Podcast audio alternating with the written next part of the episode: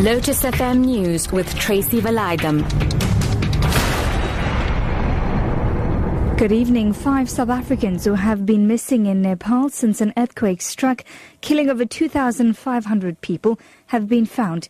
Family spokesperson Serena Rajakan earlier said they had not heard from the five men since the quake caused an avalanche on Mount Everest. She says she has since spoken to her brother and uncle. Rajakan says the men have been located at Lobuche. Earlier, it was reported that a group of eight Pretoria schoolgirls hiking in Nepal have been found unharmed. Cape Town based Adventure Global says it has managed to locate a team hiking in the country. Several countries have sent rescue teams to Nepal. The Eastern Cape Arts and Culture Department has condemned the defacing of the Sarah Baartman Memorial. Police say they were informed by a resident who saw a group of men splashing white paint on the memorial. No arrests have been made. Arts and Culture spokesperson Andile Nduna says behavior like this won't be tolerated. We have been saying as a department that any form of vandalization of statues is unacceptable. If people, communities are happy with statues wherever they are, there are proper channels to follow to voice the unhappiness of placement of statues. And we would encourage communities to actually take this route so that proper channels are followed because now these acts are, are bordering along the lines of criminality, which as a department we definitely are against.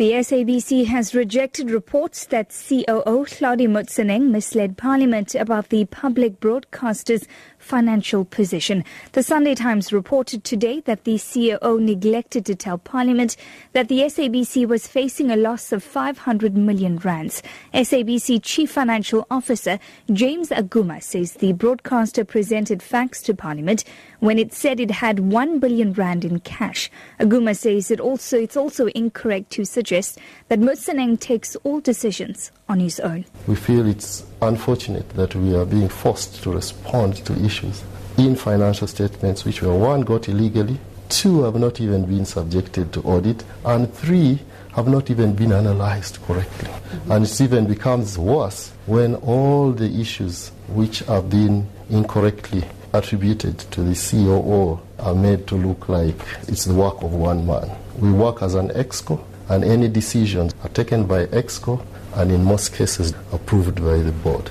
Boko Haram militants have seized a strategic island in Lake Chad from Niger's army, killing scores of soldiers in the first attack in Niger for weeks.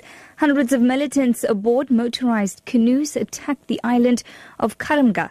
Military sources have told news agencies Reuters that a counterattack to clear the island has been launched.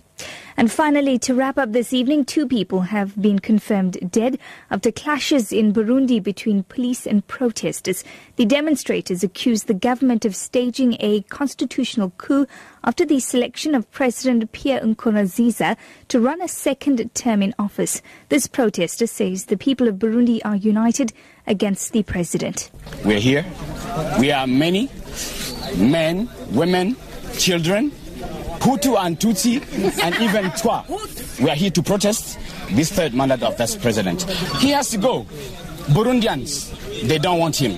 So we'll stay here until he changes. Unless if he kills us all.